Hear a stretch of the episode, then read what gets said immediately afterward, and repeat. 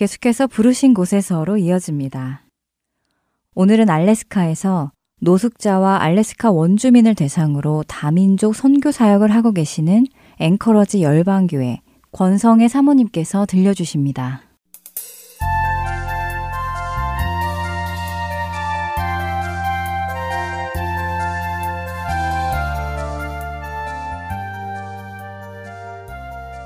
시간이 지나면서 공원에서 시작했던 사역은 지역센터로 옮겨졌다가 다시 미국 백인 교회로 옮겨졌다가 또다시 알래스카 원주민 교회로 옮겨지는 과정을 거치게 되었습니다. 그때그때마다 하나님께서는 저희보다 먼저 일하시고 미리 준비하시고 그 모든 과정을 통해서 하나님이 이분들을 얼마나 사랑하시는지, 얼마나 케어하시는지 알 수 있었습니다. 2년 정도 지났을 무렵 모든 사역이 정말 하나님 은혜로 잘 진행되었습니다.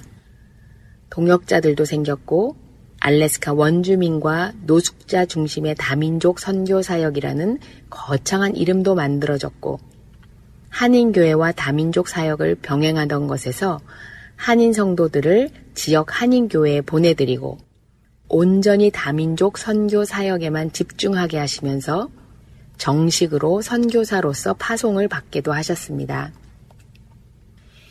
이제는 명실상부 저희가 꿈꿔보지도 생각지도 못한 정말 저희가 어떻게 감히 그 이름으로 우리에게 붙일 수 있나 했던 그 선교사라는 이름으로 이 사역을 감당하는 위치에 놓이게 하셨습니다.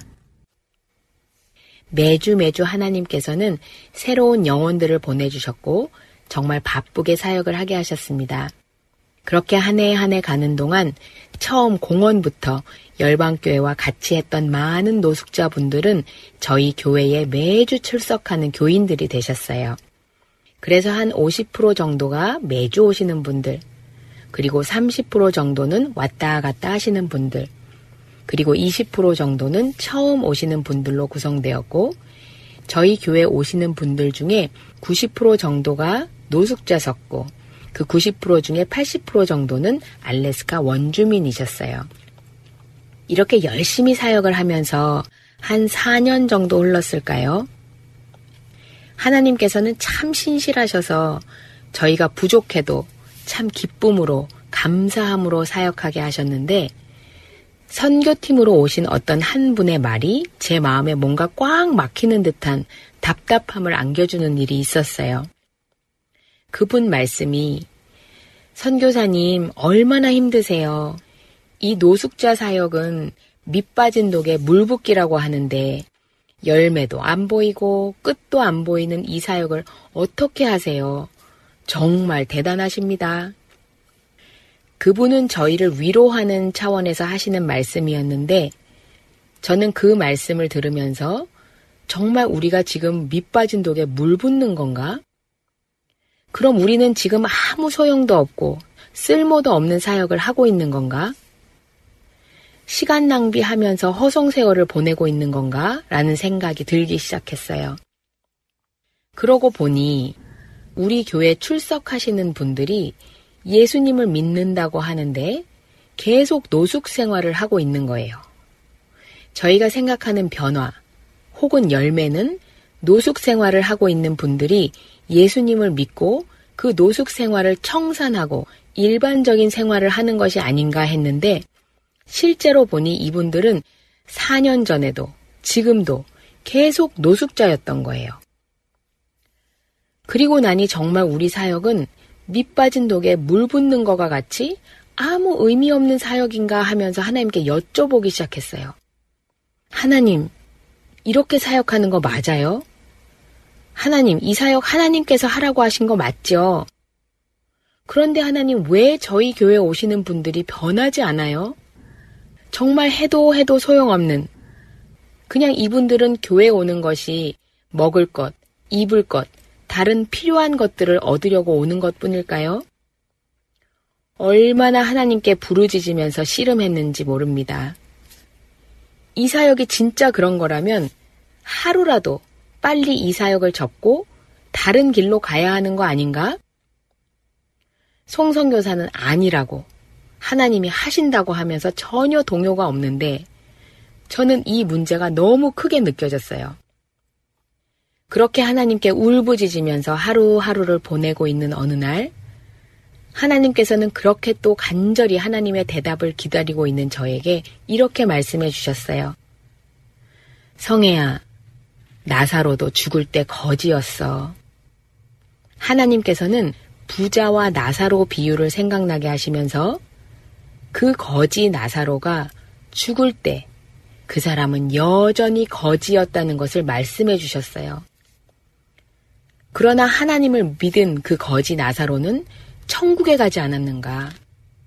그 거지 나사로는 이 세상에서는 집이 없었지만 천국에는 그의 집이 있었다.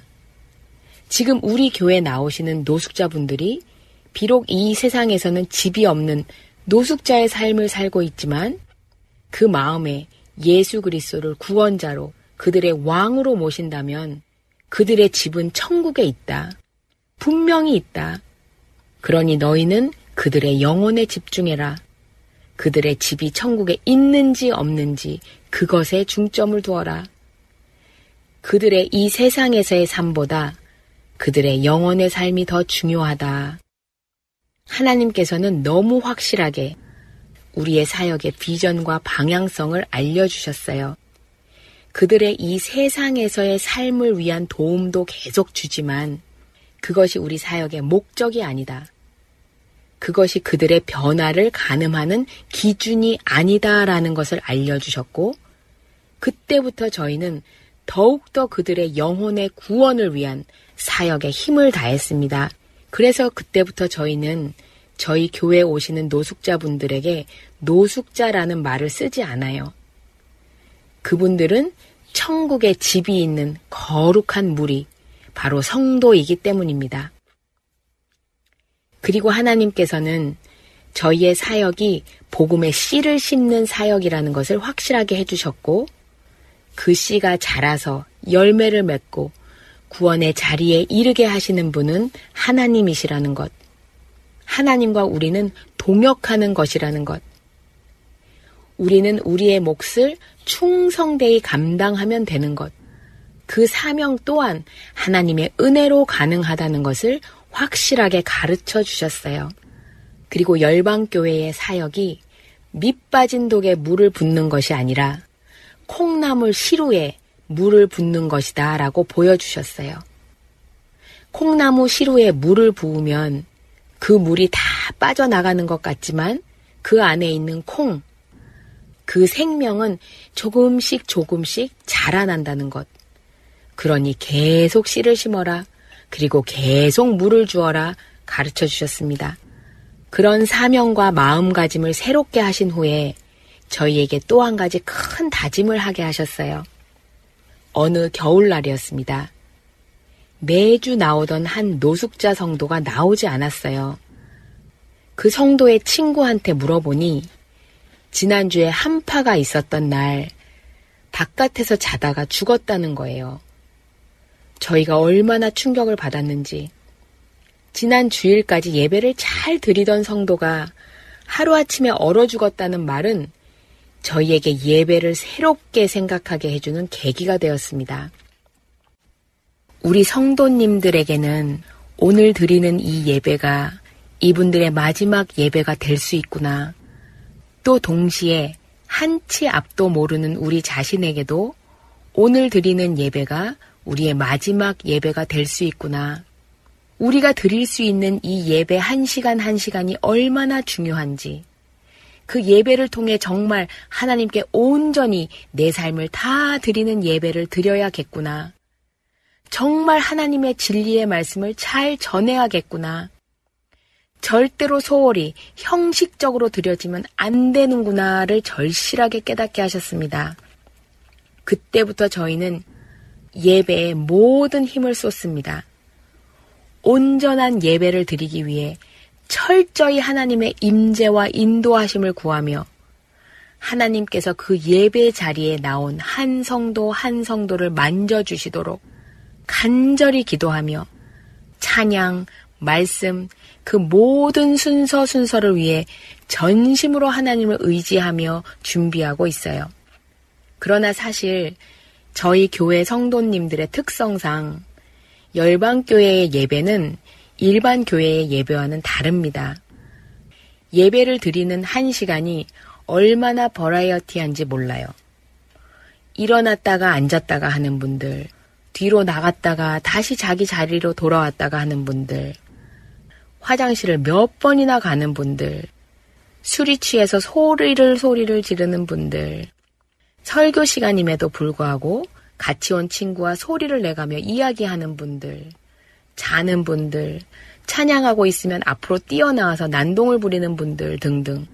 한 시간 동안의 예배가 어떻게 드려지는지 매주 매주가 정말 영적인 전투입니다.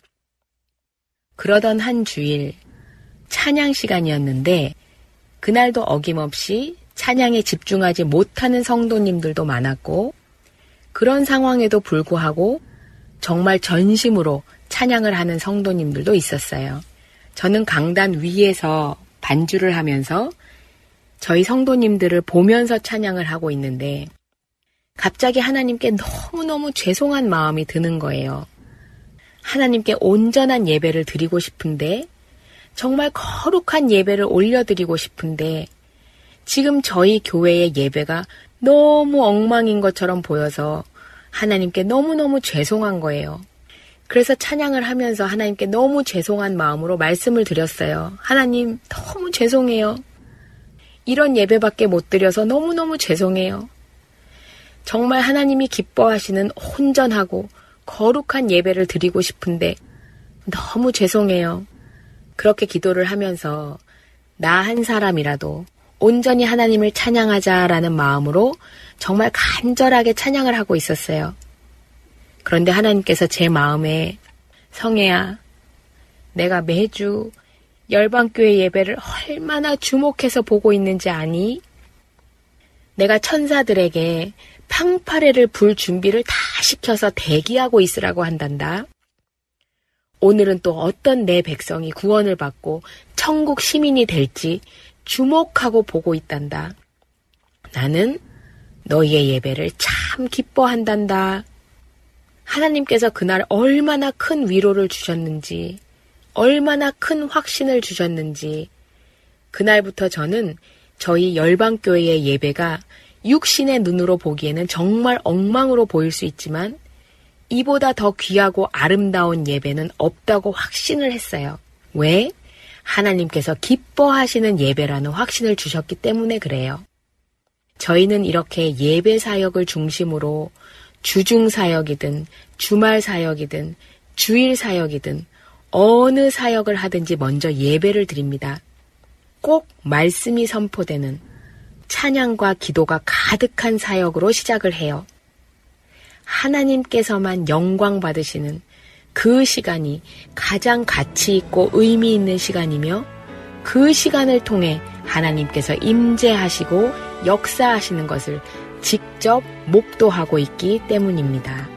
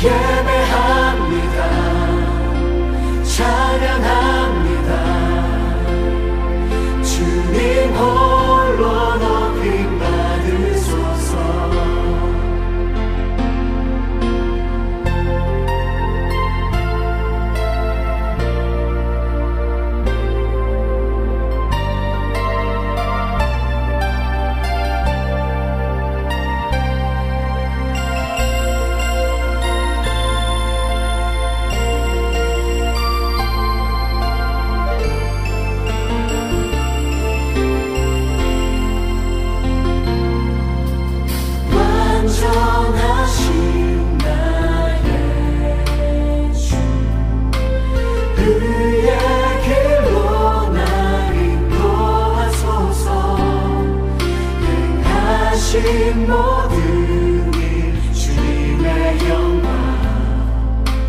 다 경배합니다. 예배합니다. 찬양합니다. 주님